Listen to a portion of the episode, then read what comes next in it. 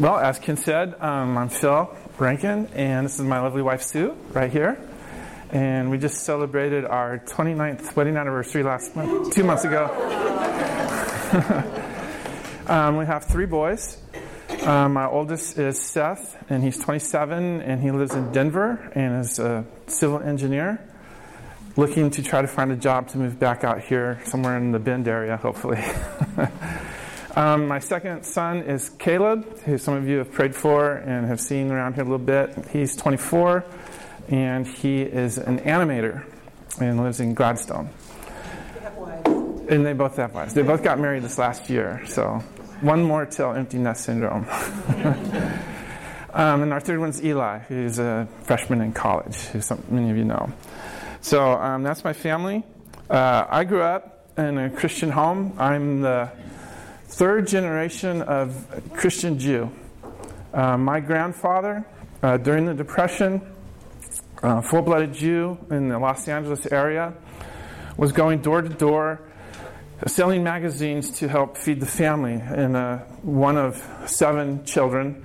And so, uh, as he was going door to door, passing out magazines, he encountered Christian women who were housewives that would offer him something to eat or drink and share the gospel with them.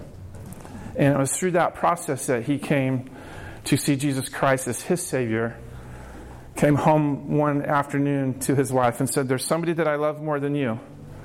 And his name is Jesus. Um, she eventually became a believer my, and raised my father and his siblings on the Christian faith as Jewish, as a Jewish family. Uh, there's consequences to that, uh, being ostracized from the rest of their family, etc. But um, my father got a Christian rearing. So my father was full, was full-blooded Jew. Um, he married a Gentile, a Christian, fine Christian gal who I'm sure you'll meet in the next few months or so. Um, but uh, my mother is probably more Jewish in her heart than any of us. Um, she has gone to Israel and volunteered for the Israeli army three or four times, and just she speaks Hebrew fluently. She's you know just an amazing, amazing woman. But they decided, I have one older brother, his name's Tim, and uh, we're two and a half years apart. My parents decided to raise us on Christian principles without even giving us our Jewish identity until I was probably about 12 or 13. I got baptized at 12. Going to church all my life, some of my earliest rec- recollections of church were vacation Bible school, um, uh, children's programs, and things like that.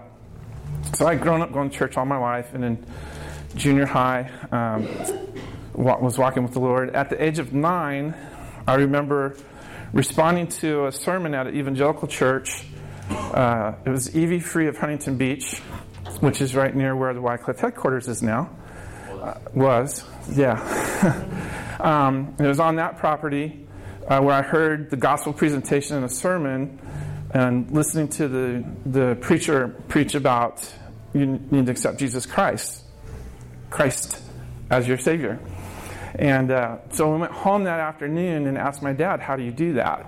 And uh, he told me, and I immediately went to my room and knelt, knelt by my bed and, and, prayed to receive Christ as my Lord and Savior. So that was the beginning of my journey and uh, involvement in church all my life. Uh, we moved around a little bit my father was a physician, and so he had a couple job changes. But we ended up in uh, in southern, living in Southern California. We ended up at a small country church with a country preacher from the Kentucky Hills, um, and so it was very conservative. is the IFCA church, if you're familiar with that. It's Independent Fundamental Churches of America. And if you're familiar with a gentleman by the name of John MacArthur, uh, he's IFCA. um, so that was my, my upbringing in that kind of a church. In the youth group that I was in, in those formative years of teenage years, there was three guys in, in our high school group, junior high and high school, and we all three went to different high school. Um, so there wasn't a lot of camaraderie for me with male Christians. And I prayed as a freshman in high school that the Lord would give me a Christian friend a male Christian friend. And uh, that happened through a good buddy named Mario. Um, by the time I was a freshman, I played on the basketball team. There were three of us that were believers. By the time our senior hit, senior year hit, out of 12, there was nine of us that were Christians. And so the Lord was answering my prayers. and um, the Lord put it on my heart to dedicate my life to serving Him. I was, because it's such a small church, I was a leader in the youth group. And I remember my youth pastor that I had leaving when I was a junior in high school. and so there was a gal who was um, in the group with, with me that had the exact same birthday as me, Wendy. And so when he left, he asked us to lead the group because there was nobody to help. There was nobody taking it on. And so that was the beginning of my getting up in front of people um, and doing Bible studies and things. I still have a copy of them, the first Bible study I ever led um, at the age 17. Um, but through that, the Lord kind of placed it on my heart, and I kind of made a commitment to Him, said, I want to help young people fall in love with your church. And then I graduated. I'd gone to public school all my life and graduated and realized that if I was going to do that, I needed to know people better I needed to know the Bible better. So I wanted to go to a Christian college. And my family had a big background in Biola University, which is the Bible Institute of Los Angeles. in fact, my grandmother taught there. My mother graduated from there. My brother was going there, and my cousin was going there. and so it just worked out that it was good for me to go there.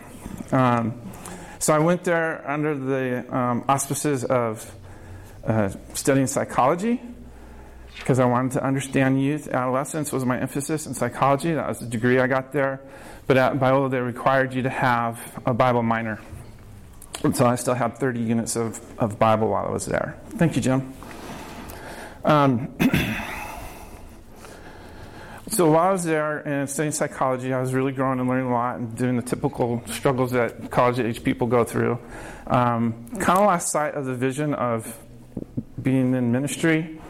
Um, got involved in some missions trips uh, through overseas crusades, sports ambassadors, went with some basketball teams um, to share the gospel internationally, which was really fun. Even got to go to China and play against the Chinese Olympic team back in 1984. Uh, so the Lord gave me the gift of basketball to share the gospel, and that was fun. Um, through that experience, there was a church I was in Southern California, obviously, uh, Institute of Los Angeles.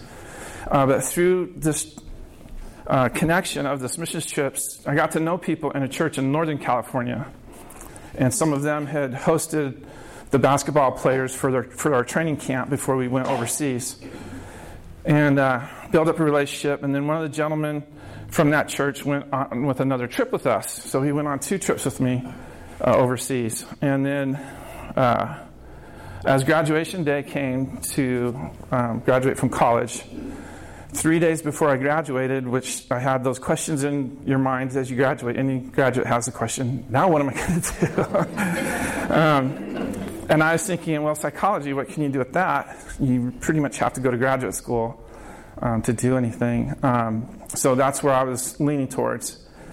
And I got a letter from this church in Northern California say, We want you to come be our youth pastor. And I had not put out a resume or told anybody that's what I wanted to do. But it was like the Lord was tapping me on the shoulder and saying, Hey, Phil, remember when you were 17? Remember that commitment we talked about? And I wrestled with that for six months. and at the time, I was working as a, as a foster parent in a boys' group home.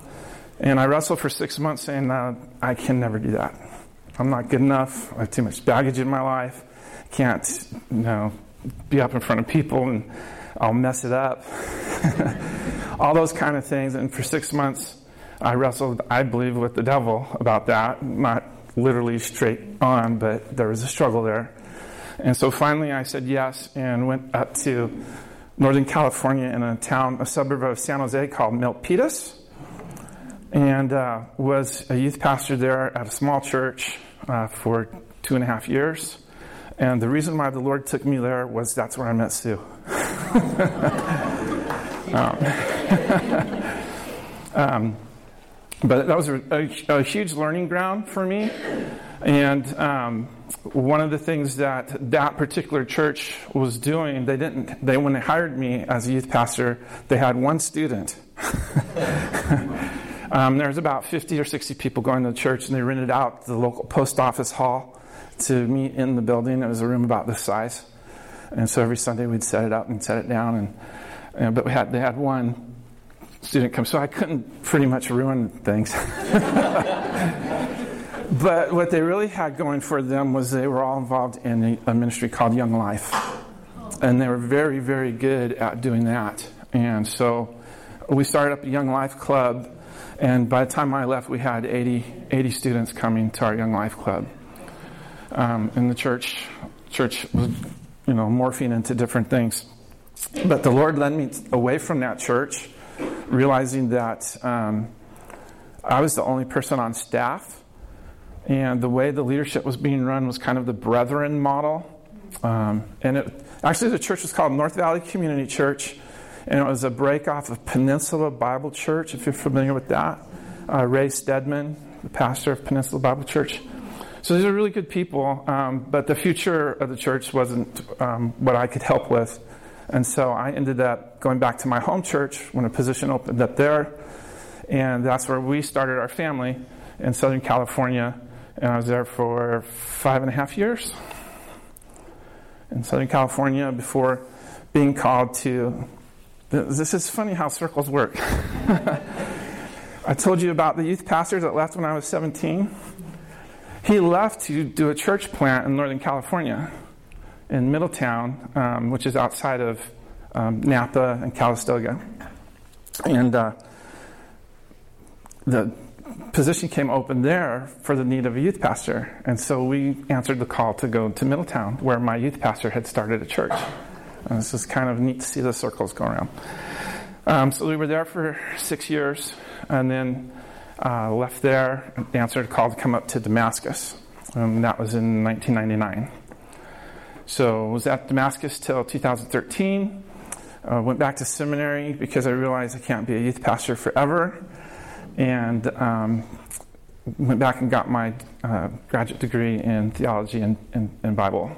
And so that brought us to here. And so we've been coming here for three years now. And we've enjoyed getting to know you folks. Still got a lot of people to get to know. um, but that's basically, in a nutshell, um, my testimony. We've raised all three of our boys to love the Lord. They attended Damascus Christian School, and gra- all three went, went there and graduated from there.